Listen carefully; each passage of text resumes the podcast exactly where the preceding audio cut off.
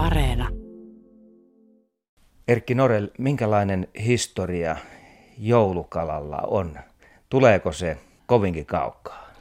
No kyllä se tulee hyvin kaukaa ja, ja sanokaamme sen niin, että on erittäin vaikea mistä se tulee, mutta olettaisin ja van, vanhimmat tiedot löytyy Keski-Euroopassa, jossa on käytetty joulukalana karppia.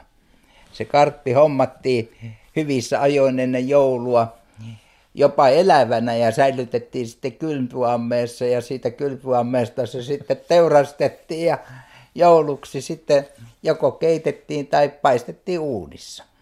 Mutta tämä on niinku lähtöisin ilmeisesti tämä karppi, joka on semmoinen, joka on niinku johtanut siihen, että katolisissa maissa niin sitä käytettiin ja silloin aikojen alussa, kun ajatellaan meidänkin saaristolaisia, jotka ottivat sitten joulukalaksen jouluhauen, niin ehkä se sieltä juontaa jollakin tavalla alkunsa. Ja tästä jo voidaan päätellä se, että joulukalat voivat vaihdella. Siinä ei ole kyse aina samasta kalalajista. Ei alkuunkaan, ja sanokamme vielä nykyaikana, niin ne on erotahan erittäin suuret. Jos katsotaan sitä entisaikaa, niin se oli tämä jouluhauki hyvin tärkeä. Se pyydettiin juuri muutamaa päivää ennen, että se olisi mahdollisimman tuore, tuollainen kolmen neljän kilo haukia. Korpoolaisilla oli vielä tapana se, että he veivät se hallitsijalleen. Eli silloin Ruotsin vallan aikaan Tukholman kuninkaalle ja sitten kun maamme itsenäistyi, niin sen sai tasavaltamme presidentti ja on saanut oikeastaan melko lailla poikkeuksetta joka vuosi.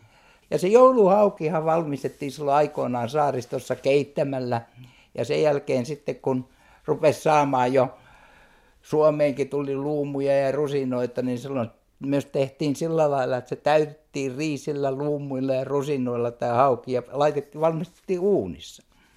Kastekeeksi kävi sitten siitä paistinliemestä valmistettu kastike, johon laitettiin ehkä vähän tilliä ja, tai muita maisteita, mitä nyt sattui löytymään, ja sen, mutta kuitenkin kananmuna oli aika tärkeä siinä. Ja toinen oli sitten se niin, että laitettiin piparjuurikastike ja sillä sillä sitten käytettiin sitä. Jos hieman pohditaan sitä, että miksi ihmeessä juuri hauki on muodostunut saaristolaisille joulukalaksi, niin onko se yksinkertainen syy siinä, että se on mahdollista saada ennen joulua? No nimenomaan se saatiin silloin tuoreena lohesta, ei ollut mitään varmuutta ja taas vastaavasti, jos ajattelemme toista joulukalaa, joka meillä on ollut hyvin tunnettu, niin on lipeäkala. Niin lipeäkalan saaminen, niin sitä, sehän oli jo valmistettu aikoja sitten, kesällä kenties jossain Norjan, Norjan alueella kuivattu turska, joka sitten oli, sitten oli käsitelty niin, että siitä saatiin sitten lipeä kala aikaa. Ja lipeäkalahan on myös semmoinen kala, joka jakaa ihmisten mielipiteitä valtavasti, että toisille se on maailman suuri herkku ja toiset kyllä lähtee huoneesta pois, kun lipeäkala istuu pöydälle. Että, että se on nyt tällainen makuasia hyvin pitkälle, että miten siihen suhtaudutaan. Meidän perheessä siihen suhtaudutaan sillä lailla, että sitä lipeä kalaa syödään monta kertaa ennen joulua. Ja jouluna vähän vähemmän, mutta se johtuu ehkä siitä, että lapset, meidän lapsemme eivät ehkä ole aivan niin suuria nautinnollisia elämyksiä saaneet tästä lipeä kalasta, kuin me olemme Mian kanssa saaneet. Entäs lapsen lapset? Me ei tiedetä vielä. Se on, se on kokematon paikka siinä mielessä, että koskaan jouluaikaa täällä ei ole valmistettu. Se on valmistettu hyvissä ajoin ennen joulua tämä lipeä kala ja lasten, lasten kanssa täytyisi kokeilla, että miten siinä käy. Luulisitko, että tässä on välissä sukupolvien välinen kuilu vai mistä ihmeestä tulee, että nuoremmat ihmiset eivät lipeä kalasta pidä ja ehkä eivät valmista kotona? Se on hirveän vaikea sanoa. Kyllä se tietysti niin monta kertaa sanoo, että se on kodin perintö. No meillä sitä ei voi sanoa kodin perinnöksi, koska sitä ollaan joka tapauksessa täällä syöty aina. Kyllä meilläkin pojat syö, mutta ei ne nyt, sanokamme niin, että ei ne tule pyytää lisää. Se on ehkä sellainen tiennyt merkki, niin että siinä ei niin kuin sitten niin valtavasti siitä pidetä.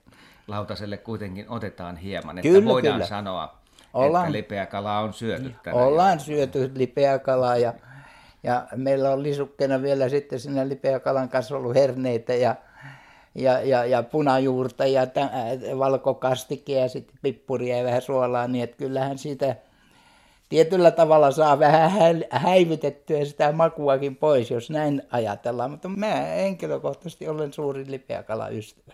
Jos ajatellaan näitä lisukkeita, mitä lipeäkalan kanssa otetaan sitten ruokapöydässä, niin vaihteleeko se paljonkin? No kyllä se varmaan vaihtelee niin, että... että Onko se valkoinen kastike? Valkoinen kastike, on, valkoinen kastike on aika olennainen. Tietysti jos ajatellaan vielä Norjaa, missä syödään turskaa, niin siellähän siellä on voikastike, ihan vaan siis voi sulaa, jota laitetaan sen turskan päälle, että, että tota noin, niin vaihteleehan se. Mutta jos nyt puhutaan vielä noista joulukaloista, niin ehkä olennaisimpia joulukaloja on tietysti sitten nykypäivänä tullut nämä suolatut kalat. Eli suolalohi tai kirjolohi tai taimen, joka on sitten valmistettu sitten kraavisuolana ja, ja sitä tarjotaan sitten myös siika tulee yhtenä mukaan siihen. Ja tämä on joko sitten ihan perinteisesti suola ja sokerin kanssa valmistettu tai sitten hieman mausta, että on käytetty hunajaa ja vähän se kuminaa ja rakunaa ja tehty tällainen vähän niin kuin marinoitun kalan tyyppinen. Ja tietysti vielä yksi, joka Suomessa on ollut iätajat tällainen joulukala, niin on tietysti silli. Tavallaan silakka myös, koska silakka ja silli, on sama kala siinä mielessä, että toinen vaan on vähän kauempana isommalla merellä ja täynnä on tässä meidän omalla Itämeren alueella. Ja niistähän on tehty marinoituja erilaisia niin kuin tai sitten, sitten tehty lasimestarin silliä ja tai sitten nykyisin vielä tehdään klökisilliä, joka on tällainen ihan viime, viime aikojen mauste. Ja kyllä minulla on vaikea kuvitella esimerkiksi rosollia ilman silliä, että kyllä se silli siihenkin kuuluu aika olennaisesti.